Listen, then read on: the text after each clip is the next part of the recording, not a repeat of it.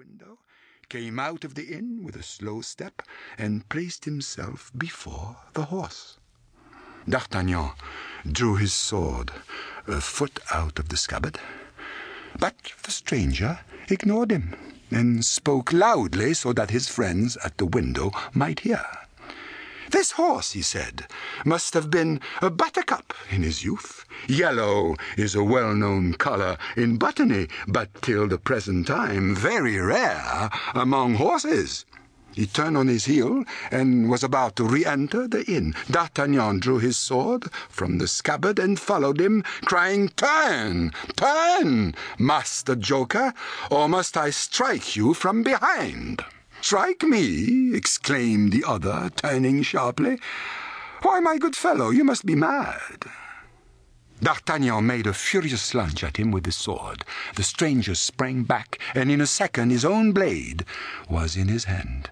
At the same moment, out of the inn rushed the stranger's two friends, the host, and several men servants armed with sticks and shovels. They fell upon D'Artagnan before he had time to turn, and he was struck from two sides at once. One blow fell on his sword and broke it in two. A second crashed down upon his head, and he sank to the ground with blood running down his face. The landlord, fearful of consequences, looked to the stranger as if for advice.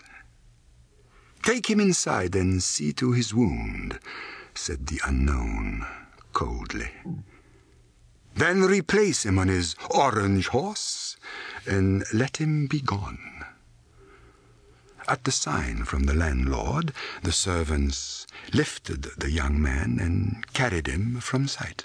The stranger went back to his place at the window and calmly sat down once more. After some minutes, the innkeeper hurried into the room and asked if he were hurt. The stranger smiled. I have met with no harm, he said. How is the madman? I looked in his pocket, said the landlord. There was a letter in it, addressed to Monsieur de Treville in Paris. There was? Where have you put the madman? he asked. Upstairs. My wife is dressing his wound. Have you taken off his doublet? It's in the kitchen. If this young fool annoys you, my lord, he does. Now call my servant and have my horse saddled at once. The landlord bowed and left. The stranger said softly to himself, I should like to know what is in this letter for Treville? Muttering to himself, he directed his steps towards the kitchen. When D'Artagnan recovered his senses, the innkeeper was standing by his bedside. Young man, he said, you have caused a lot of trouble. You are weak, I know, but I advise you to get up and depart as quickly as possible.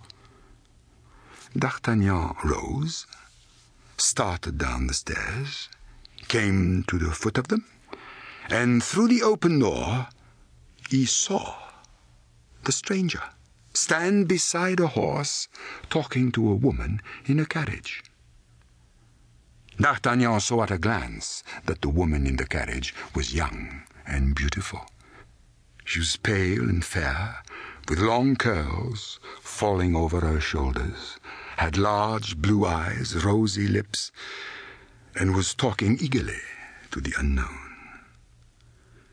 The cardinal then orders me, D'Artagnan heard her say, to go at once to England, the stranger interrupted, and to inform him as soon as the Duke leaves London.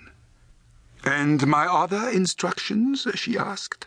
They are contained in this box, which you will not open until you are on the other side of the channel. D'Artagnan came forward with a rush. The stranger whirled round. His hand flew to the hilt of his sword, but the woman called out urgently, Don't stop to fight! Remember that the least delay may ruin everything. You are right, he said. Let us both depart. He sprang into the saddle of his horse. The lady called to her coachman. The wheels of the carriage began to turn. The unknown went off.